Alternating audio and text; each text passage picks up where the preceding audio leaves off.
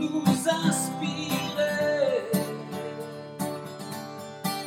de belles traces pour nous faire rêver. Oh, oh, de belles traces.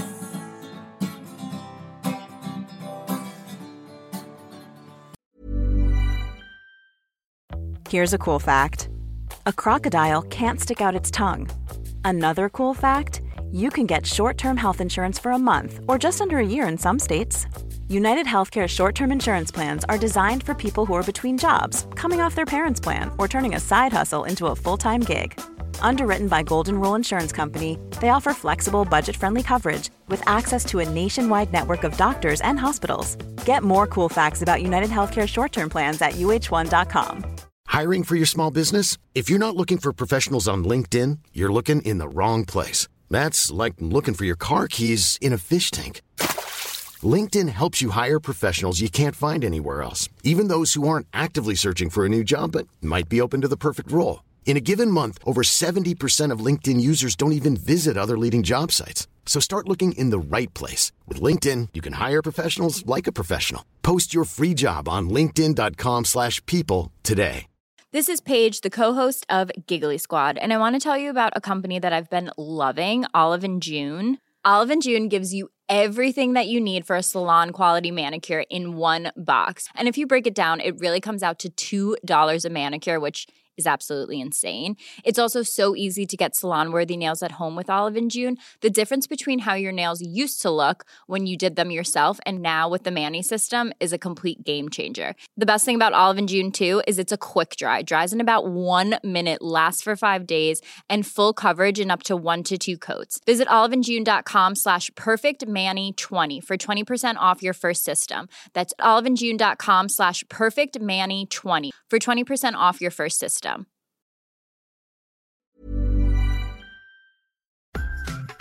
Bonjour à toutes et à tous. Bienvenue dans le podcast Beltrace. Je suis Flo Masnada, skieuse et passionnée de sport. Choisir, dessiner, laisser ma trace, c'est ce qui m'a guidée pendant des années et je souhaite que cela continue. Alors j'ai pensé qu'à travers ce podcast, je pourrais donner la parole aux grands champions, mes amis, que j'ai eu la chance de côtoyer pendant des années pour qu'ils nous transmettent leurs messages, leurs valeurs, leurs belles traces quoi. Ils nous ont fait vibrer et continuent à provoquer des émotions uniques chez nous. Alors, tendez l'oreille et soyez à l'écoute de leur souffle plein d'énergie positive. Quand j'ai rencontré Malia pour la première fois, j'ai été impressionnée par son sourire, comme beaucoup, et son énergie. Et puis, si on ne la voit pas, on l'entend aussi, car elle aime le contact et aller vers les autres. Je suis admirative de son parcours. Elle est un peu comme moi, hyperactive. Et d'ailleurs, je me suis dit qu'on n'avait jamais vraiment pris le temps de discuter plus tranquillement toutes les deux. Alors, c'est avec joie et impatience que j'accueille au micro de Beltrace la sirène d'argent, Malia Metella. Ah, c'est très joli. Salut Flo. Salut Malia. Alors, comment ça, ça va? Ça fait plaisir d'être dans ton podcast, en tout cas. Ouais, ben non, ben moi, je suis vraiment ravie de, de, de t'accueillir. Écoute, alors, écoute, on va, on va commencer, on va parler un peu de, ton, de, de tes débuts en, en, en natation. Alors, j'ai vu que c'était au club des Pacoussines, en Guyane. Ouais, ouais. Ouais, ouais, c'est exact. C'est, c'est le nom d'un poisson de Guyane. Ouais. Euh, c'est un ancien pharmacien euh, qui aimait le sport et qui était ancien boxeur, jeune boxeur. Et qui a décidé, parce qu'il s'était rendu compte que bah, euh, beaucoup euh, ne savaient pas nager et avaient besoin aussi d'avoir, euh, puisqu'en Guyane, on a beaucoup de fleuves, on est entouré d'eau, euh, d'avoir ce contact avec l'eau. Et euh, il a monté ce club de, de Pacoussines euh, et en, à Rémire-Montjoly. Donc, c'est l'ancienne commune où, où le papa de Bernard Lama était maire de cette commune. Et, euh, et ça fait que ce club a pris de plus en plus d'ampleur. C'est devenu ma deuxième famille, en fait. Ah, c'est, c'est, c'est génial. Et euh, j'ai lu que t'avais com- tu avais commencé euh, en suivant ta, ta sœur, parce que, euh, voilà, pour, c'est, c'est, on est souvent inspiré par les, par les plus grands, hein, c'est ça? Oui, ouais, ouais, ouais. J'ai suivi ma sœur, en fait. Euh, ma mère a eu un traumatisme quand elle était jeune. Elle est, ma mère est maghrébine, elle est d'Algérie. Et euh, elle a vu mon grand-père sauver son, son fils, en fait, son frère, euh, d'une noyade. Euh, et donc, elle, ensuite, quand elle s'est dit « Je veux avoir des enfants, je veux qu'ils sachent nager, je veux qu'ils apprennent à nager ». Donc, ma sœur, elle a commencé d'abord par d'autres, différents sports. Elle a voulu faire de la danse, de l'athlétisme, du basket, de la natation. Et ma mère a dit, il faut que tu choisisses parce que je ne peux pas t'emmener partout. Et euh, elle a choisi la natation. Et puis moi, je suis arrivée quatre ans après et elle m'a appris à nager à l'âge de trois quatre ans. Euh, et ensuite, euh, j'ai tellement aimé ça que j'ai continué. Et que euh, ensuite, j'ai dit à ma mère, je veux faire la même chose que ma grande sœur, que Isma. Ma sœur s'appelle Isma-Anne. Et euh, j'ai dit, je vais faire la même chose qu'elle et je vais faire de la natation. Elle m'a dit, t'es sûre? J'ai fait, oui, oui, je vais faire pareil. Je vais être championne aussi, euh, je vais faire pareil. Et, euh, et donc, j'ai fait la natation. Donc, on est trois, on est une fratrie de trois. Donc, ouais. Il y a Mehdi aussi, le dernier. Ouais, oui. Et tous les trois, on, fait, on a fait de la natation. Ouais, enfin de la natation à, à haut niveau, c'est pas juste de la niveau, natation ouais. Comme ça, quand même. Non, mais c'est bien parce que, et, et je trouve que c'est euh, euh, souvent d'ailleurs les, euh, les Iliens, on vous appelle comme ça, les ouais. Iliens, les, voilà. On n'est pas des îles, mais euh, des Outre-mer. Des Outre-mer, voilà. Eh bien, eh bien on, on, moi je suis souvent surprise d'apprendre que euh, certains ne savent pas nager. Oui, ouais, c'est vrai. Euh, alors, pour te dire, même chez moi encore, c'est très compliqué. Chez moi en Guyane, oui. euh, même il y en a qui habitent au bord du fleuve. Et quand je leur posais la question à, aux enfants d'un, d'un collège, ils me disent euh, Madame, non, moi, c'est, c'est, c'est mon oncle qui m'a appris, enfin, qui m'a appris à nager dans le fleuve. En fait, c'est savoir se débrouiller, aller un peu au large et revenir. En fait, c'est pour eux, c'est ça, savoir nager. Mais euh, voilà, mais c'est encore. C'est un gros sujet de savoir nager pour ouais. tout le monde. Euh, donc, ça fait que c'est une grosse interrogation même pour les gens d'outre-mer qui sont entourés d'eau assez souvent et il y en a beaucoup qui ne savent pas nager. Oui, ouais, c'est, c'est, c'est fou. Et, ouais. euh, et alors, est-ce que toi, euh, pour avoir discuté avec quelques nageurs, notamment Alain, Bernard, que tu, que tu connais très bien, euh, et Amaury et d'autres, enfin, euh, souvent, euh, vous nagez en piscine. Oui. Mais vous n'aimez pas nager euh, dans la mer ou dans les lacs parce que vous ne voyez pas le fond. Alors ça, moi, ça m'a toujours euh, surpris. Non, mais c'est vrai. Alors, euh, pour te donner des anecdotes, on a, on a fait beaucoup de stages euh, équipe féminine, équipe pour regrouper un peu le collectif féminin parce qu'on faisait aussi des relais ensemble et il faut qu'on s'apprenne à, apprenne à, à se connaître. Euh, donc, il y avait Patricia Kahn, notre euh, coach équipe de France, Euh, c'était la seule femme et donc elle regroupait les, les meilleures féminines ensemble, on, re, on se regroupait au mois de septembre et donc on faisait une partie natation et une partie surf okay. et eau, donc eau de mer donc tu vois pas le fond et, et, et euh, là, des fois il y a partie surf donc on, on pouvait, on apprenait à surfer et il y a des moments où on pouvait pas surfer donc on devait une nager et une sur la, la planche de surf elle devait ramer ouais. Et il y en avait beaucoup ils préféraient être sur la planche que nager parce qu'ils ne voyaient plus le fond. Ah oui. Et c'était là, les chocottes, beaucoup. Ben, même moi, là, Titicaca, pour la préparation, au début, pendant, il a fallu quatre cinq mois avant que je m'habitue à me dire, il n'y a, a vraiment rien en dessous, je ne touche pas les algues, euh, je, je, j'arrête de crier parce qu'à chaque fois que je touchais quelque chose, même un petit bout de bois, je criais. Et donc, ouais, ça, c'est, pour nous, on perd nos repères, en fait. On perd complètement nos repères. Nos, notre repère, nous, c'est le fond de l'eau. Et on a une ligne sous l'eau qui nous permet d'avoir des repères. On a le mur et tout. Alors que quand on va en lac et en mer, c'est plus pareil. Ouais, ouais, ouais, non, c'est clair. Et on, on va parler de ce défi Titicaca, mais pas forcément que de ça, parce que parce qu'on oui. a beaucoup parlé, mais euh, et c'est vrai que pour faire l'analogie avec le ski, nous, tu vois, euh, ben, en ski alpin de compétition, euh, pendant des années, on, on faisait que euh, sur la piste et autour des piquets, avec ce, cette histoire de repères. Ouais. Et dès qu'on allait, enfin, qu'on pouvait aller faire la poudre aux orpices, il y en a plein qui aimaient pas et qui arrivaient pas, parce que euh, parce oui. que tu perds ces, ces voilà, ces, ces, ces ouais. repères, ces habitudes. Et, ouais. et, et bon, maintenant, je pense que Les, les skieurs aujourd'hui sont plus polyvalents, mais moi à l'époque quand je faisais de la poudreuse, j'étais un peu l'extraterrestre, quoi. Tu vois, c'était, euh, c'était pas normal, quoi. Ouais, c'est dingue, hein, comme quoi le, le sportif, il est tellement focalisé, ouais. il a ses repères ouais. et que dès que tu le sors des fois de sa zone, c'est complètement perdu et, et c'est plus parce que nous on disait c'est pas nager, quoi. On est on peut être en mer ou en lac, on savait plus nager. Non, je veux je veux pas nager, je vais être sur la planche, mais je veux pas être dans l'eau. Ouais. Et, et en plus, tu avais aussi, euh, bah, c'est comme nous d'ailleurs, c'est pareil, là aussi c'est un point commun, mais euh, tu as une, une portance différente dans l'eau, si elle est salée, euh, quand c'est en lac, ouais, ou en altitude, complètement, euh, ouais. ouais. Donc ça, ça, ça, ça, ça doit aussi déstabiliser. Complètement, nous, ben, en fait, dès que ça allait, quand on commençait à ramer sur le côté surf, on commençait à ramer, c'était les mêmes mouvements, Euh, et en plus, il fallait se, se lever. Mais c'est sûr que nager en mer, c'est pas du tout la même, les mêmes sensations des fois que ce qu'on pouvait retrouver à la piscine. Mm. Ouais. Alors ça, du coup, bah, on va quand même parler du défi euh, Titicaca. Ce, ce, un, un, c'est un immense défi là que tu t'es lancé, euh, traverser euh, ce lac en haute altitude avec, euh, avec Théo Curin ouais, notamment, euh, tous les trois en autonomie. C'est, c'est, c'est, c'est, c'est, c'est dingue. Ouais, c'est complètement dingue. Et, euh, et en fait, c'est le fait que je changeais d'environnement, ouais, justement, ça fait que j'ai dit oui. Il y a, il y a eu, en fait, il y a, il y a eu plein de thèmes dans, dans ce défi qui ont fait que j'ai dit, je me retrouve dans ce défi. C'est vraiment moi, en fait. Euh, la seule chose qui, va, qui allait me faire peur, c'est de reprendre la natation, la nage, parce qu'il faut oui. reprendre la nage.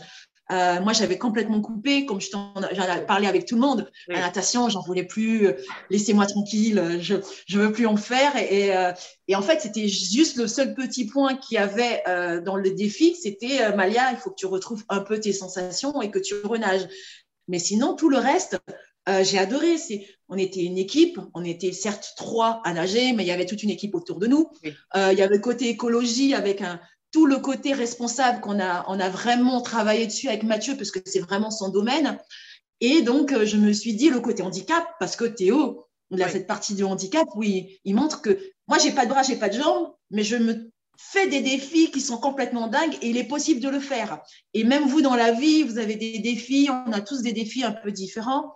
Il faut se battre et réussir et aller se challenger. Donc, c'est un peu ça qui a fait que je me suis dit ce défi, Euh, j'allais avoir quarante ans, mais maintenant j'ai quarante ans. J'ai dit, on ne va pas te le proposer deux fois dans la vie, Malia. C'est et maintenant. Est-ce que, finalement, est-ce que tu sais pourquoi on te l'a proposé à toi ? Ben, en fait, il fallait trop. Alors, il y avait plusieurs critères sur le côté de la, la nana.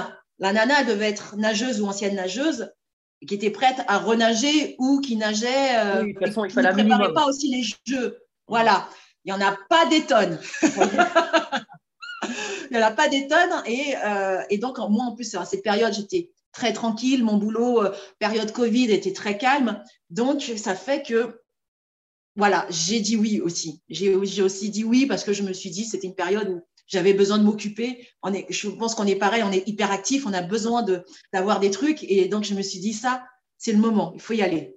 Ouais, mais moi, je pense aussi que ça… Enfin, ça, c'est mon, mon côté personnel par rapport à ce que je te connais un petit peu. Je pense aussi c'est parce qu'ils sont allés chercher de cette énergie, cet enthousiasme aussi oui. que tu, que, que, dans, dans le partage. Parce que, mais, euh, bon, toi, tu as les relais en natation, mais c'est vrai que tu, tu le dis souvent, je l'ai déjà lu, euh, y a les courses individuelles, mais toi, tu avais besoin de l'équipe aussi. Et tu as retrouvé oui. cet esprit d'équipe aussi dans, sur ça. Ouais. Là, pour le coup, cette petite équipe, mais alors, il fallait qu'elle soit hyper soudée quoi, sur, sur ce ah ouais, ouais, mais on ne se connaissait pas.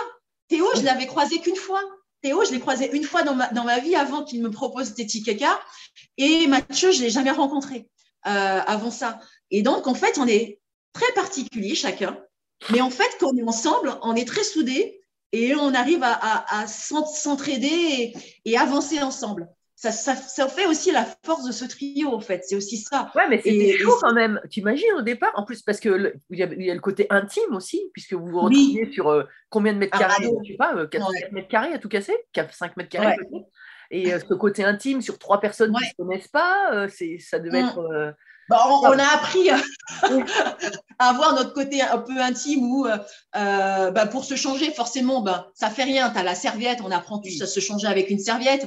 Euh, par contre, les toilettes, on a tous trouvé que bah, les toilettes, euh, c'était au même endroit et que c'était au même moment et au même endroit. Ah ouais. Pas tous au même moment, mais en fait, le même moment, je veux dire, c'est que dès que celui qui avait fini de nager, en fait, ça s'est fait naturellement parce qu'au début, on ne savait pas.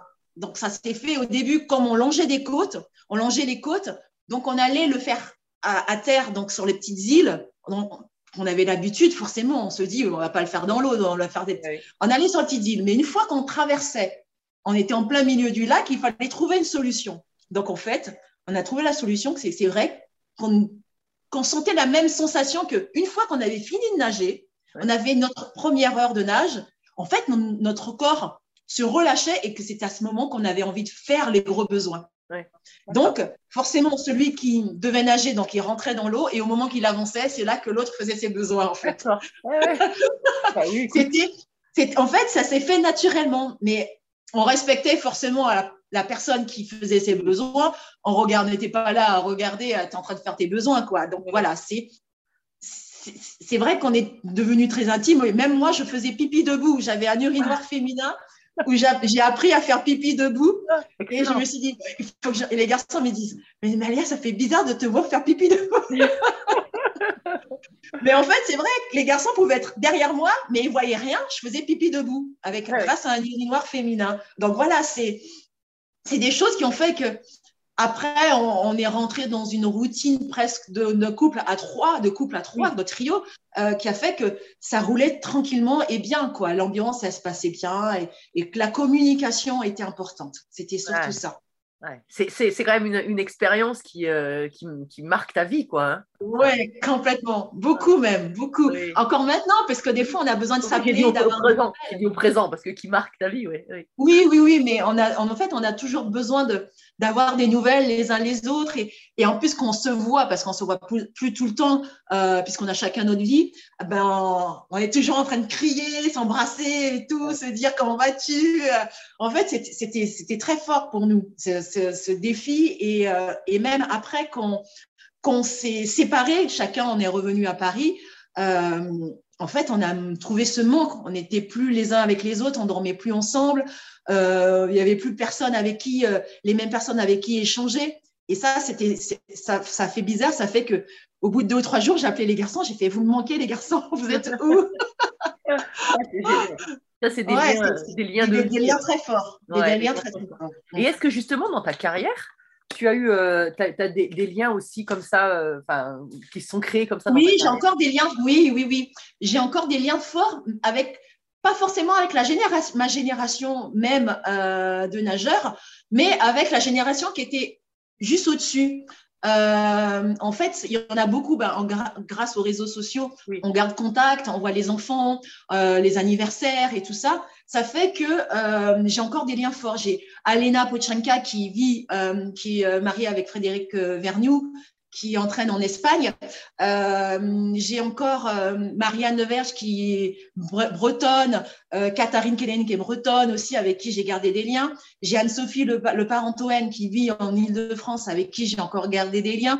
Voilà, c'est, c'est encore des, des liens qui sont assez forts des fois, qui font que bah, on se dit, bah, on a besoin d'avoir ce contact, savoir comment ça va, comment ça se passe, euh, comment ça évolue aussi dans la vie. Euh, donc voilà, c'est, c'est des liens qu'on, a, qu'on garde à vie, je pense. Ouais. On a besoin de garder aussi.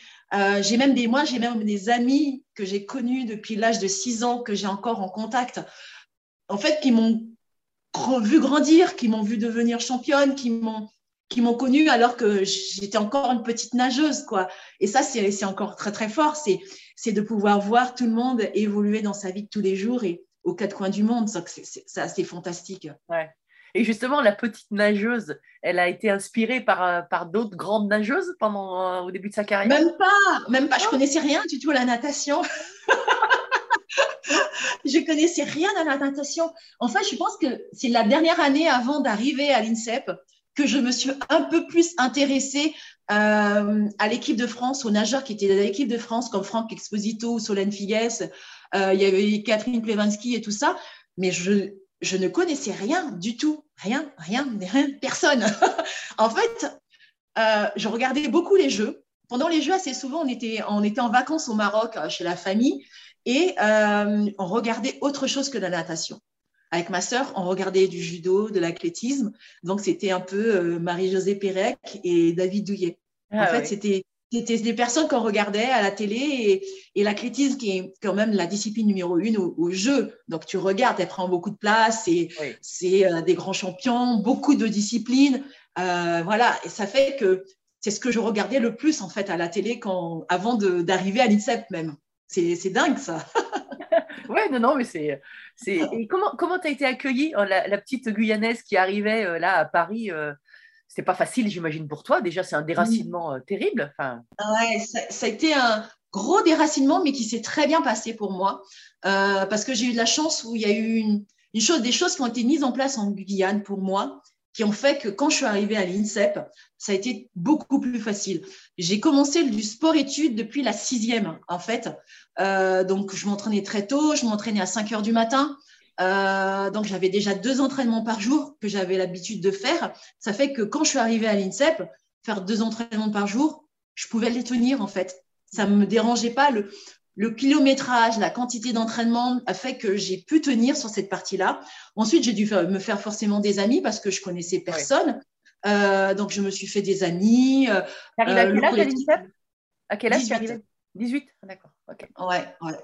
Euh, et donc, en fait, ils ont, mon, mon président de club en Guyane avait fait en sorte que je ne sois pas déracinée très tôt, parce qu'il aurait fallu que je sois déracinée dès l'âge de seize ans. Il a dit euh, non, je veux, je, te, je t'emmène des entraîneurs pour toi en Guyane et tu bouges pas, tu restes avec ta famille et tu restes auprès de ta famille pour continuer à, on va dire, à, à avoir de la maturité en fait, pour être prête à, à partir du cocon familial. Donc c'est pour ça que de, de mes seize ans à mes dix-huit ans, il y a eu des coachs qui sont venus euh, m'entraîner en Guyane. Donc ça a été beaucoup plus facile. Euh, et, et là ensuite, je, forcément, je me suis fait des copains, euh, que ce soit dans bah, le, le collectif natation, on était très fort forcément parce que certes la natation c'est un sport individuel, mais en entraînement on est très collectif parce oui. que c'est assez souvent c'est, c'est pas l'entraîneur qui voit quand ça va mal, c'est tes copains d'à côté ah qui oui. le voient. Ah ouais, ouais, ouais, parce qu'en fait ils ils voient que tu n'arrives pas à tenir la série parce que bah, tu es fatigué ou, ou mentalement, ça ne va pas. Et en fait, c'est le copain qui t'encourage beaucoup plus que l'entraîneur. Donc, c'est pour ça que c'est assez collectif à l'entraînement. Et, euh, et donc, ça fait que bon, on est devenus très soudés. Et je me suis fait aussi des copains hors dehors de la natation puisque l'INSEP, c'est aussi sa force. On a des cours de, différentes de disciplines. Donc, c'est là que j'ai connu Ladji. On était en classe ensemble, Ladji Doucet. Euh, donc, il y en a beaucoup. J'ai, j'ai connu euh, euh, de différentes disciplines euh, grâce à ça. Le fait de, d'être à l'INSEP, connaître un peu tout le monde, des différents sports, euh, connaître les différents sportifs des Outre-mer aussi. Ça fait aussi notre force oui. de, de, de pouvoir se connaître. Euh, et en fait, ça, ça a évolué chaque année. En fait, une fois que tu as passé la première année, tu n'es plus une nouvelle. Tu, tu commences à, à passer les années. J'ai fait sept ans à l'INSEP. Ça fait que après, euh, forcément, tout le monde te connaît et, et tu deviens une ancienne. Une, euh, voilà, c'est, c'est des, des très, appris, très bons souvenirs. Est-ce que tu as appris des autres euh, là-bas ? Est-ce que tu as appris des choses dans les, dans les autres sports ? Tu parlais de la gym et, euh, ou d'autres. Euh, en fait, les autres sports, qu'est-ce que j'ai appris ? euh, En fait, la, la, la, les échanges avec les différents sports, Euh, c'est par rapport à leur, leur façon de, de travailler qui est complètement différente forcément de, de la nôtre, euh, où on, assez souvent on se moquait des, des, des athlètes parce qu'ils étaient toujours en train de s'étirer. À chaque fois qu'on passait à, à côté d'une piste d'athlétisme, on les voyait toujours s'étirer. On a dit mais les athlètes, mais arrêtez de vous étirer, travaillez un peu, je sais pas, mais euh, faites quelque chose parce que à chaque fois qu'on passe à côté d'une piste d'athlétisme, vous êtes toujours en train de vous étirer. Donc euh, on voit que le, ben, le travail n'est pas pareil. Ils ont forcément des, des charges d'entraînement plus spécifiques dans les, pendant les gros stages. Après, quand ils viennent forcément à l'INSEP, c'est différent, c'est un peu plus technique, des trucs, voilà. Donc, on apprend beaucoup de, de leur façon de travailler qui font que, bah, des fois, nous, on essaye de, de reprendre dans certains sports. Euh, il y a eu des échanges entre la natation et le canoë-kayak, ou l'aviron, même la, l'aviron, ouais, euh, sur la musculation. La muscu de l'aviron est rentrée dans le programme de préparation des nageurs. En fait, la, l'endurance de force que j'ai faite, euh, on a commencé en deux mille trois. En deux mille trois, euh, ouais, je suis arrivée en deux mille, donc en deux mille trois où il y a eu cet échange, il y a eu l'endurance de force de l'aviron qui a été mise en place par, euh, par les entraîneurs pour la natation. Euh, c'est un travail de quinze appareils dans la, dans la, dans la salle de muscu euh, sur trente à quarante répétitions avec des départs euh, sur une quinze. En fait, et à la fin, et tu as trois tours. donc, tu te dis, ah ouais, donc tu te dis, ah ouais, ok, donc tu as l'endurance de force aujourd'hui, tu as intérêt de tenir. Parce que, en fait, chez les nanas, c'est ce qui nous permet. Moi, ça m'a beaucoup aidé, l'endurance de force. Les garçons, en fait, la, on voyait la différence entre ce travail d'endurance de force pour les filles et pour les garçons. Les garçons ne réagissaient pas de la même façon. Les filles, elles arrivaient mieux à tenir cette endurance de force et ça leur permettait de progresser, alors que les garçons, ils étaient beaucoup trop fatigués et c'était beaucoup trop lourd pour eux. D'accord. Donc, euh, ça fait qu'on a beaucoup plus progressé par rapport aux garçons. Euh, et ça fait que, ben, on a, quand on échangeait avec les, la, les, les rameurs, on disait « Mais votre muscu, c'est un truc de malade, on est en train de mourir. » Il y en a qui se mettaient à vomir tellement c'était dur. Oui. Ah, c'était, euh, voilà, c'est, en fait, c'est des choses, on voit que les échanges même, que ce soit pas forcément que les nageurs, mais avec les entraîneurs, c'est une force qui a, qui a fait que chaque sport apporte à l'autre. Et ça aussi, ça a été un bénéfique aussi pour, pour moi et pour, pour certaines nageuses, quoi, en fait. Ouais. Ouais. Ouais, ouais. Et c'est vrai qu'après, quand tu te retrouves aux Jeux Olympiques, c'est ouais. dans le village où euh, ouais. tu fais vraiment partie de l'équipe de France olympique. Hein. Tu, euh, ah, la médaille de, ouais. du rameur que tu connais ou du gym ou de oui. l'athlète, ça, ça, ça, te, ça t'apporte ce petit supplément d'âme. Hein. Complètement. Et en fait, le... moi, j'ai adoré quand je suis arrivée à, à Athènes. Euh, en fait, je connaissais presque toute l'équipe de France parce qu'ils étaient tout, la plupart à l'INSEP. Oui. C'était génial. J'ai, j'ai dit, mais t'es qualifiée, t'es là, c'est génial et tout. Et même on s'encourageait, l'année olympique, on s'encourageait. Moi, je suis qualifiée, allez, vas-y, euh, à ton tour, il faut que tu te qualifies à fond. Euh, en fait, c'était tout le temps ça. Et une fois qu'on s'est revus à, à Athènes pendant le village, on passait des moments ensemble, on partageait des moments ensemble et on me disait, euh, je vais t'encourager, je vais venir t'encourager, je serai là dans les tribunes et tout. En fait, c'est vraiment un vrai collectif qui a fait une force aussi et ça fait super plaisir parce que des fois les parents ne sont pas là pour certains oui. et d'avoir ses copains euh, venir les encourager c'est, c'est vraiment euh, pour eux c'est un bénéfice, c'est comme si leur, leur, leur famille était là aussi quoi, en fait ouais. donc c'est, ouais, c'est, c'est vraiment génial d'avoir ce, cet échange entre, entre les différents sports ouais. Et est-ce que tu penses que justement ça t'a aidé parce que sur les Jeux de deux mille quatre oui. t'es quatrième au cent mètres. Et puis, en ouais. fin de jeu, euh, tu avais finalement le cinquante, où tu fais donc cette ouais. médaille d'argent. Quatrième au cent mètres, c'était quand même dur quoi, de, de, d'être au pied. Ouais, ouais, ouais, j'étais dévastée. J'ai, j'ai, ouais. j'ai, je suis sortie de ma course, j'étais dévastée. Je m'en voulais parce que c'était une, for- une, fausse, une faute que j'avais faite euh, pendant ma course. Et euh, je me suis dit, mais il est hors de question que je fasse une faute aussi. Il me reste une course, c'est cinquante mètres nagibles, et que je vais aller chercher une médaille moi aussi. Euh, Laure, elle en avait déjà trois. Solène, qui partageait ma chambre, et on allait préparer, on avait fait toute la préparation olympique ensemble. Euh, j'ai dit non, mais moi aussi, je veux aller une médaille, c'est pas possible. J'ai travaillé dur, j'ai pas arrêté de chômer. Euh, voilà, c'est, euh, je veux revenir avec une médaille. Et, et je suis sortie de la piscine, j'étais, j'étais en larmes, j'en pouvais plus, j'ai pas dormi de la nuit, j'étais en pleurs. Toute la nuit, j'ai pas dormi. Et je me suis dit, il est hors de question que je parte sans médaille. Là, il faut absolument que je revienne avec une médaille et euh, je me suis battue jusqu'au bout pour revenir avec cette, avec cette médaille. En plus, j'avais, j'avais fait quatrième au cent mètres à dix centièmes. Donc, c'était rien du tout. Euh, j'ai dit non, mais cette fois-ci, euh, je, je vais monter sur la boîte et c'est à mon tour. Quoi. Alors, justement, comment ça s'est passé, ces, cette approche de, de cette course, euh, on va dire de la finale du cinquante parce que nous, euh, nous, il y a un peu le mythe de la chambre d'appel. Là. Euh, comment ouais. toi, qu'est-ce qui s'est passé dans cette chambre d'appel? Ah, embarque-nous dans cette chambre d'appel. Là. Euh, en fait, j'y reste très peu dans cette chambre d'appel, moi.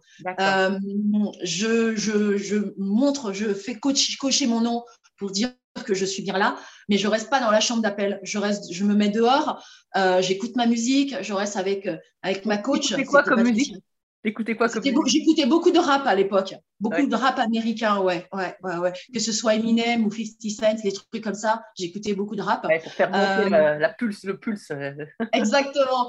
Et euh, et j'avais beaucoup fait de du travail euh, de yoga, yoga et respira- de respiration. Ah, à l'époque ouais. déjà, ouais, c'est pas que ouais, la mode comme aujourd'hui. En fait, on avait un, un maître yogiste euh, qui venait à l'INSEP, ouais, euh, euh, qui venait à l'INSEP spécialement pour euh, venir nous faire des, des cours et on travaillait beaucoup de la respiration et, euh, et du yoga. Euh, on travaillait, on faisait de la salutation soleil. Il nous expliquait les, les mouvements pour pouvoir échauffer notre corps avant, avant de commencer vraiment l'échauffement euh, à sec, en fait. Ouais. Ah ouais, on avait déjà commencé depuis, euh, bah, depuis deux mille trois ou deux mille deux. Euh, on avait commencé. C'est vrai qu'au début, on, avait, on rigolait beaucoup. On ne prenait pas ça au sérieux parce que bah, euh, vous avez des jeunes euh, entre, entre vingt et, et vingt-sept ans. Euh, tu leur dis euh, faites, faites du yoga, garçons et filles. Euh, du yoga, ça sort d'où ça? Euh, ouais, pour, donc, replacer euh, dans le contexte, un... pour replacer dans le contexte, c'est ouais, pas la ouais, même ouais, ouais. Bah ouais, parce qu'on se dit allongez-vous, euh, travail, respiration, on a, on a autre chose à faire, on va aller manger et dormir dans notre chambre qu'aller faire du yoga. Euh, donc, euh, mais euh, non, franchement, ça, ça a apporté beaucoup. Euh, moi, c'est grâce à la re- travail de respiration euh, que j'ai réussi à faire mon cinquante mètres sans respirer. J'ai beaucoup travaillé dessus, en fait, euh, travail respiration, et euh, la partie yoga qui m'aidait beaucoup sur le côté étirement et échauffement du corps, euh, sans, sans l'abîmer et, et pour que ce soit encore euh, plus détendu avant, avant une course. Donc, ça fait que moi, la chambre d'appel, j'y vais ra- j'y, je reste pas longtemps. Euh, mais ensuite, une fois que t'es, euh, tu te mets derrière ton plot, euh, moi, j'étais, j'étais concentrée à fond parce qu'en plus, j'étais la seule nageuse de l'équipe de France qui nageait ce jour-là. Il n'y avait plus personne qui nageait. Oui, oui, tout le monde avait fini. Ouais, ouais, ouais. Ouais, tout le monde avait fini, fini. Ils avaient juste l'obligation de venir m'encourager pour la finale. Donc, euh, tout le monde était venu. Euh, et, et moi, je restais en fait… Quand, moi, j'ai dit « mais… » Venez, venez ou pas, vous venez pas, je m'en fous, moi je vais chercher ma médaille. Donc, euh, j'étais très concentrée, j'étais à fond. Euh, pour moi, j'ai, j'avais ma place sur ce podium et, et j'avais ma place pour aller chercher une médaille. Donc, euh, non, j'étais vraiment concentrée du début jusqu'à la fin. Et euh, la seule chose où j'ai pensé quand, j'ai, quand j'étais euh, dans ma course, c'est je me suis juste posé une petite question. Est-ce que j'ai besoin de respirer ou pas? Et je me suis dit, non, pas de besoin, c'est une perte de temps, Malia. Vas-y jusqu'au bout. Parce que le fait de lever la tête sur le côté pour respirer, c'est une perte de temps.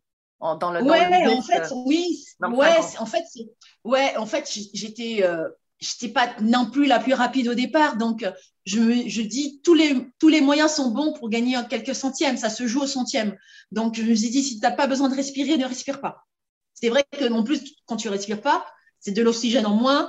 Donc, c'est, ça, dans, dans le corps, l'oxygène, t'en as de moins en moins. Donc, c'est beaucoup plus compliqué. Les muscles ne fonctionnent pas de la même façon.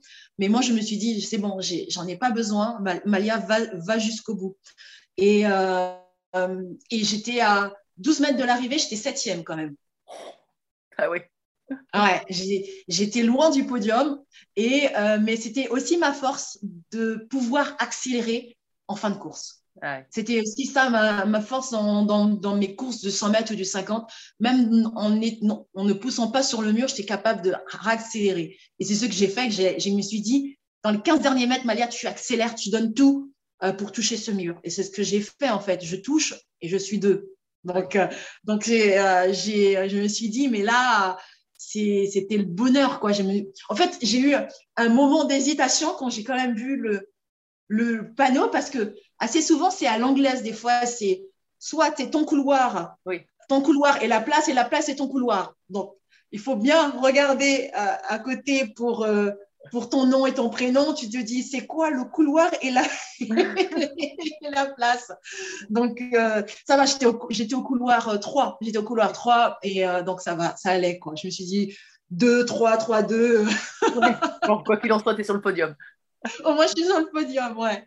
Ouais, ouais, non, mais après, j'ai bien compris que j'étais deux, donc j'étais super contente. Ouais, j'étais, euh, les... Après, c'était les larmes de joie, à l'inverse du cent mètres.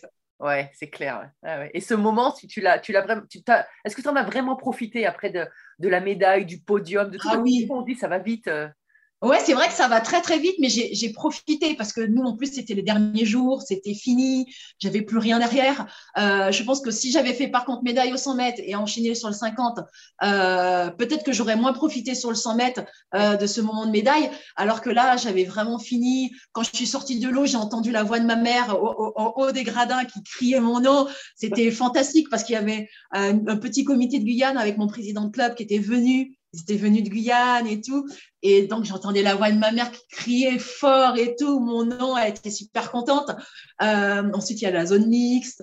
Ouais. Ensuite, euh, tu sais que ben, tu dois avoir le côté protocolaire, euh, soit aller faire euh, contrôle antidopage ou euh, tu as le temps de récupérer, euh, aller nager. Euh, tout le monde vient te féliciter. Ensuite, il y a le, le côté protocolaire où tu dois aller dans la salle avant de la remise des médailles. Euh, voilà. C'est, si, je me rappelle encore de tout ça où c'était encore… Euh, ouais. J'ai l'impression que c'était hier, mais en fait, ça fait bientôt vingt ans. et, et tu parlais de ta maman. C'est vrai qu'on l'entend beaucoup hein, dans les bassins. Elle, est, elle a la voix qui porte aussi. Hein. Ouais, elle a la voix qui porte. Il y a des fois des parents qui lui disent « Madame, mais t'es là, encouragez mon fils, encouragez ma fille pour moi. » Parce qu'elle elle a la voix qui porte. Mais elle adore, elle adore. Elle adore. En fait, elle a, ma mère, elle adore le haut niveau. Elle adore l'élite. Quand elle regarde… Quelle a, quelle a été ta, ta relation avec elle? Parce que vous êtes, vous êtes très proches. Et, on est très euh, proches, ouais. On est très, très proches. Quelle était ta relation toute ta carrière? Parce que est-ce que c'était, euh, c'était un accompagnement, un encouragement? Ah ouais, ouais, ouais. Ma mère, alors déjà quand tu me parlais, de, quand je suis arrivée à l'INSEP, ma mère est restée un mois avec moi pour ah. voir si je m'accommodais, que j'arrivais à m'adapter complètement à l'INSEP avec mon nouveau mode de vie. Elle est restée un mois, elle m'a acheté euh, mes lessives, elle m'a acheté la lessive, elle m'a dit « Malia, c'est ici que tu dois faire ta lessive et tout. » elle, elle, est, elle est très maman poule. C'est, oui, ça, oui. c'est aussi ça. Euh, donc, euh, ça fait que euh, elle est restée un mois et après, elle a compris que euh, Malia, c'est bon, euh, euh, elle s'adapte très bien. Je, je, je la voyais à Noël, jour de l'an. Ensuite, elle venait au championnat de France. Elle vient, venait toujours au, au championnat de France m'encourager. Et après, c'était au championnat du monde et aux Jeux olympiques qu'elle venait. D'accord. Elle ne venait pas au championnat d'Europe. Elle venait au... Mais sinon, elle m'accompagnait la plupart du temps. Ouais. Donc, elle s'est aussi préparée vous. pour après entraîner, euh, pas entraîner, encourager et supporter ton frère aussi. Et toi aussi, tu es aussi oui, très proche de ton frère, mais oui, oui. qui est. Alors, qui est, Flo, je ne sais pas, je suis devenue floue, c'est moi qui vois flou ou quoi? Ouais, je vois un peu flou, mais ce n'est pas grave. Ça, ça marche, c'est de l'audio de toute façon, donc t'en fais pas. Ah, ok. Oui, elle a continué après. Ben, mon frère, on a dix ans d'écart. Ouais. Euh, donc, elle a continué à faire la même chose avec Mehdi. Euh, donc Mehdi, quand il a fallu qu'il parte euh, de Guyane pour arriver à Toulouse, puisqu'on l'a choisi Toulouse, euh, et euh, il lui a dit euh, maman, si tu veux que j'aille là-bas, il faut que tu viennes avec moi. Donc elle n'a pas eu le choix de quitter la Guyane, venir à, à Toulouse, et, euh, et c'est là que ben, pareil, elle, elle faisait les déplacements, championnat de France petit bassin, championnat de France grand bassin. Euh, voilà, c'était euh, beaucoup de déplacements, mais elle adorait ça. Donc, euh, c'était vraiment euh, pour pour elle, c'était son son petit divertissement de sortir aussi, parce que bah euh, mon père n'était plus là, elle était toute seule. Donc, euh, c'était de pouvoir euh, voir du monde, profiter avec les autres parents aussi, puisqu'elle était devenue, ils sont de, c'est devenu aussi une belle communauté de parents, il faut dire aussi. Oui. Euh, les, pa- les différents parents de, de nageurs qui, qui faisaient les déplacements ensemble. Euh, je me rappelle encore, à, il y avait à, à Pékin, euh, et euh, en fait, il y avait les parents de, de Camille Muffat qui s'occupaient de ma mère. Il y avait oui. aussi encore les parents de Alain Bernard, les parents des fois de, de Laure Manaudou euh, qui étaient là. Il y, a, il y avait beaucoup de parents, les parents de Grégory Mallet. Il y avait beaucoup de parents et ils étaient très, très unis. Dans les gradins, ils étaient toujours ensemble, que ce soit au championnat de France et, et dans de grandes compétitions. Donc, ça faisait… Euh, nous, on était l'équipe de France euh, des nageurs et il y avait l'équipe de France des parents dans les gradins. Donc, euh, c'était, euh, c'était très, très fort, ouais, ça. Ça fait une belle émulation, en tout cas, pour, pour, pour nous, en tout cas. Ouais, c'est un soutien. Ma mère, elle, elle, elle, elle a continué, elle a aimé ça. Bon, là, elle, elle, elle en fait un peu moins parce qu'elle a des problèmes de santé, mais euh, elle suit, elle suit, elle regarde à la télé euh, et voilà, c'est, c'est son petit divertissement. Et toi, justement, tiens, pour revenir, tu parlais de, de Laure Manaudou, pour revenir sur les Jeux de deux mille quatre, quand tu la vois arriver, ce phénomène-là, qui, euh, tout, toute jeune, qui gagne, comment, comment, tu, comment tu l'as vécu, en fait? Ben, c'est très, très fort. Ben, nous, on savait que Laure, elle, a, ouais. elle allait tout exploser de toute manière. C'est, c'est vrai qu'on on est, on était un peu les, les, dans l'insouciance et on savait qu'on était fort, très fort, puisqu'on a, on est, on allait progressivement. Chaque année, on, on, on allait euh, vraiment de performance en performance, que ce soit au championnat d'Europe, petit bassin, euh, dans les meetings et tout. Mais euh, là, elle nous a, elle nous a vraiment bluffé, ramené trois médailles de différentes couleurs et tout. Ça a été, euh, ça a été un moment très très fort. Moi, ça m'a, ça m'a boosté justement de me dire, ben, Laure, elle l'a fait. Moi aussi, je peux le faire. Certes, je ne vais pas revenir avec trois, mais une, ça me va très très bien.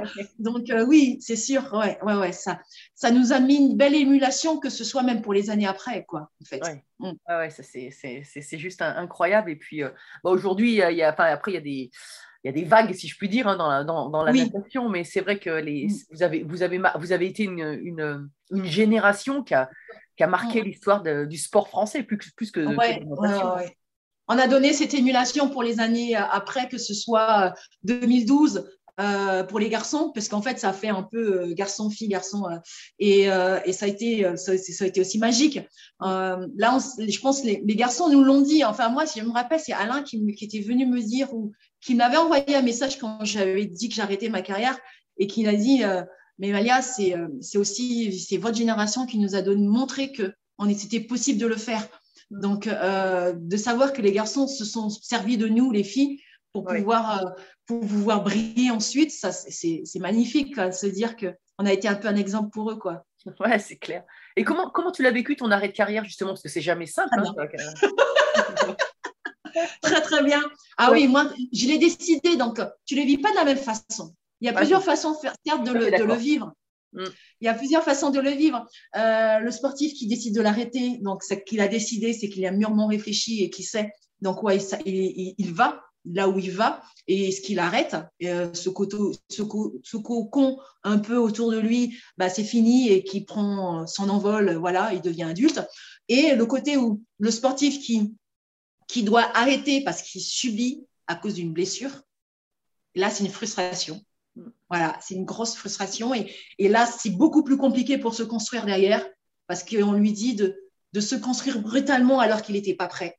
Là, c'est, c'est vraiment très, très compliqué. Alors que moi, bah, moi je l'ai mûrement réfléchi. Et euh, je veux dire que ça faisait trois ans que je l'avais en tête, cet arrêt de carrière, que j'avais l'impression de subir plus euh, du fait d'aller à l'entraînement, euh, d'aller en compétition, alors que l'envie était moins là, euh, l'envie de rage, l'envie de médaille. Euh, donc, quand je l'ai décidé, j'ai dit, Malia, c'est, c'est là, c'est maintenant, euh, tu n'as plus envie, il ne faut pas forcer, c'est que tu es prête à, à, à passer à autre chose. Et euh, ça s'est très bien passé. Euh, au premier moment, d'abord, première étape, très bien passée. Deuxième étape, moins bien. La troisième étape, oui. Première étape, c'est j'ai fini mon école de journalisme. Oui. Donc, j'ai fait une école de journalisme. J'ai eu mon diplôme des de dernières années qui me restait. Euh, je suis rentrée dans une boîte en indépendante, en auto-entrepreneur. Je ne savais pas qu'est-ce que c'était. Donc, ils m'ont dit, oui, il faut te mettre en entrepreneur. Voilà. Euh, je suis en auto-entrepreneur. Ça a duré huit mois. Et ensuite, je me suis dit, je suis dans la merde. Comment je vais faire pour payer mes factures? Je n'ai rien qui rentre en poche. Oui. Donc, pendant deux ans, je, en galère, je suis retournée chez ma mère à Toulouse euh, et pendant deux ans, j'ai galéré à envoyer des, des C V à droite, à gauche, sans jamais rien avoir de retour. Euh, aucune réponse, personne ne répond. Ouais. Euh, t'as beau avoir un super carnet d'adresse, tout le monde te dit non, on ne recrute pas. Non, on ne recrute pas. Et euh, ça a été galère pendant deux ans et j'ai eu la chance où ensuite... où euh, la boîte dans laquelle j'étais, c'était Alliance à l'époque, euh, qui a ouvert un programme pour recruter des anciens sportifs en reconversion ou en alternance. Donc, euh, moi, je suis rentrée dedans. J'ai dit, je ne connais pas, mais je veux rentrer. Donc, j'ai fait toutes les démarches euh, pour rentrer. Donc, j'ai passé les quatre entretiens et, euh, et je suis rentrée en octobre ou novembre deux mille quatorze. Voilà. Donc, et j'ai arrêté là en, en février deux mille vingt-deux. D'accord. Donc, euh, aujourd'hui, ouais, tu donc, fais quoi alors? Donc aujourd'hui, je, je travaille beaucoup plus sur les conférences. Oui. Bon, les conférences où, où euh, j'ai appris, hein, j'ai pris des coachings et tout ça pour pouvoir euh, m'aider sur le côté conférence et j'ai travaillé beaucoup dessus parce que c'était un domaine que je ne connaissais pas. Certes, on te dit, euh, je faisais des conférences, mais je la faisais, on va dire, à la one again. Alors que là, il faut faire des conférences sur lesquelles où tout le monde peut se retrouver. Que ce soit, euh, euh, tr- moi, je, c'était, ma vie, c'était de challenge en challenge. Je suis passée de challenge en challenge de ma vie depuis l'âge de douze ans jusqu'à aujourd'hui. Euh, j'ai appris le dépassement de soi. J'ai appris le, le travail en équipe que je ne connaissais pas vraiment euh, quand je faisais la natation. Euh, voilà, c'est différents, euh, différents thèmes auxquels il faut savoir parler et, et que les gens se sentent euh, vraiment concernés. Euh, je travaille aussi avec des startups où j'ai, j'ai une, j'ai, je suis cofondatrice et associée dans une startup qui diffuse les sports qui ne sont pas montrés à la télé, dont le ski en montre. Le ski, la natation, la lutte, on montre beaucoup, beaucoup de sports. Euh, ça s'appelle Sportall, euh, donc qui est gratuite, une application gratuite où euh, bah, y a beaucoup de fédérations, on va dire, euh, olympiques qui ont besoin de visibilité ou des nouveaux sports émergents qui ont aussi besoin de visibilité. Ben, grâce à cette plateforme, ben, ils peuvent trouver de la visibilité et peut-être aller même chercher des partenaires pour dire, ben voilà, notre sport a de la visibilité. Donc, euh, voilà, c'est euh, une des, des startups à laquelle j'ai, que, dans lequel je suis vraiment investie. Mmh. Ah donc, ouais, voilà, je fais pas mal, pas mal de choses. Super. Et bon, on arrive déjà à la fin du podcast, c'est passionnant. Euh, en général, je termine par euh, un peu les mêmes questions, mais là, j'en aurai trois. Euh, ah. euh, quel conseil tu donnerais à, à un jeune sportif qui commence, euh, qui veut, qui veut se lancer dans une carrière de haut niveau? Pas forcément nageur, mais euh, en général. Se faire plaisir. Ouais. Ça, le plaisir, c'est avant tout le, le point numéro un. Se faire plaisir et, et surtout garder la tête sur les épaules. Pas besoin d'aller chercher des paillettes ou quoi que ce soit. Les paillettes, elles vont venir toutes seules. Elles vont peut-être même venir plus vite que tu ne penses. Mais euh, se faire plaisir avant tout. Parce que si tu n'as pas de plaisir, tu n'as pas le goût pour t'entraîner, tu n'as plus le goût pour aller à l'entraînement, tu n'as plus le goût de te battre en compétition. Et quand tu te fais plaisir, ça, c'est le summum. Ça, c'est génial. Ouais, ça fait la différence aussi. Ça fait la différence complètement, ouais. Et euh, est-ce que tu as une devise dans la vie, en général? Pas forcément dans le sport, mais en général. Oui, alors c'est celle qu'en plus que je mets dans la signature de mail. Euh, le plus grand échec, c'est ne pas avoir le courage d'oser. Bah oui, ça c'est clair. Ouais. ça c'est vrai. Et c'est un peu mon, mon côté où je, de, maintenant de, en fait, de, que je retrouve beaucoup plus depuis le Titicaca, c'est sors de ta zone de confort, Malia, ose, vas-y. Tu n'as rien à perdre, vas-y, il faut, il faut y aller. Ben, je dirais la même chose pour les gens. Les challenges, allez-y, osez, osez le faire. Euh, j'ai entendu beaucoup, parce qu'il y a eu le marathon de Paris il n'y a pas longtemps, où il y en a beaucoup qui se sont donné le, le challenge de faire un marathon, alors que euh, courir, ce n'était pas leur quotidien, ce n'était pas leur truc. Et ils se sont dit, bon, ben, pour mes trente ans, je me fais plaisir, euh, je vais aller chercher euh, le dépassement de soi, euh, je vais aller euh, voilà, faire un marathon, rester sur le marathon, être finisher. Ça, c'est, euh, voilà, c'est oser, ça s'appelle oser. Et j'ai une copine, pareil, elle ne nous l'avait pas dit, que je l'ai su la veille, elle disait, bah, je vais faire le marathon. Je fais, waouh, génial, tu fais un marathon, c'est génial. C'est... Ouais. Même moi, je... bon, le marathon, ne me dites pas de courir, hein, parce que moi, le marathon, non. Je préfère aller refaire Titicaca que faire un marathon. Ah oui. Donc, euh, non, mais je trouve ça fantastique, c'est ça, oser, en ouais. fait. Oser se dé- donner des défis. Et c'est, c'est, pour moi, c'est, c'est, c'est, c'est la, la plus belle chose qui qui peut vous arriver dans la vie. Osez, osez le faire, n'hésitez pas. Et pour finir, mon, mon podcast s'appelle Beltrace. Donc, qu'est-ce que c'est pour toi une belle trace? C'est avoir laissé peut-être une empreinte derrière toi, ou même une, commencer à en faire une qui va prochainement, puisque ça peut être derrière et ça peut être devant. Ouais. Donc, pour moi, pour la, pour là, quand tu me mets belle trace, je pense laisser une empreinte derrière. Et euh, c'est souvent une belle, euh, une belle trace de, de ce que tu as fait et euh, montrer, être l'exemple, être l'exemple euh, pour les prochaines générations. Et, et pour moi, c'est un, c'est un peu ça, c'est un peu la, la définition de belle trace. Mmh. Bah, écoute, merci. Je trouve effectivement que tu es une inspirante euh, pour, pour beaucoup. Et, euh, et merci vraiment pour ton énergie d'avoir partagé ces... Ces moments avec nous, c'était, c'était top, comme je m'y attendais de toute façon. Merci, Merci Malia. beaucoup. Mais j'espère qu'on va se revoir quand même. Hein. Ah bah oui, quand même, pour de vrai. En de vrai, ouais. Merci à tous, chers auditeurs passionnés. Vous savez qu'en ski, on récompense les jeunes skieurs avec des étoiles. Alors, si ce podcast vous a plu et que vous voulez continuer à suivre les belles traces et à le faire découvrir aux amis, mettez non pas trois, mais cinq étoiles. Et pensez à écrire un petit commentaire pour m'aider à progresser et à dévaler les pistes encore plus vite.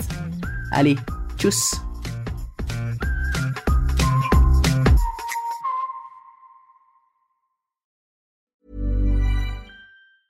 Hi, I'm Daniel, founder of Pretty Litter. Did you know cats tend to hide symptoms of sickness and pain? I learned this the hard way after losing my cat, Gingy. So I created Pretty Litter, a health monitoring litter that helps detect early signs of illness by changing colors, saving you money and potentially your cat's life. Pretty Litter is veterinarian developed, and it's the easiest way to keep tabs on your fur baby's health right at home. Go to pretty litter dot com and use code ACAST for twenty percent off your first order and a free cat toy. Terms and conditions apply. See site for details. Even when we're on a budget, we still deserve nice things.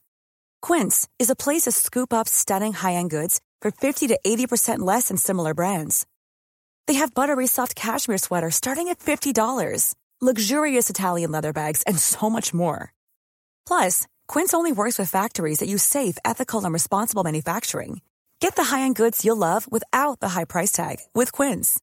Go to quince dot com slash style for free shipping and three sixty-five day returns. Are you ready for truly hydrated skin? Meet Hyaluronic Body Serum, a breakthrough in body care from Osea. It's clinically proven to instantly increase hydration by one hundred sixty-one percent. Their lightweight, fast-absorbing serum delivers twenty-four hours of nonstop hydration for silky, smooth skin without the sticky afterfeel. Osea's latest innovation combines the magic of their best-selling Hyaluronic C Serum with a new formula that's good for the whole body and five types of hyaluronic acid to target every layer of the skin.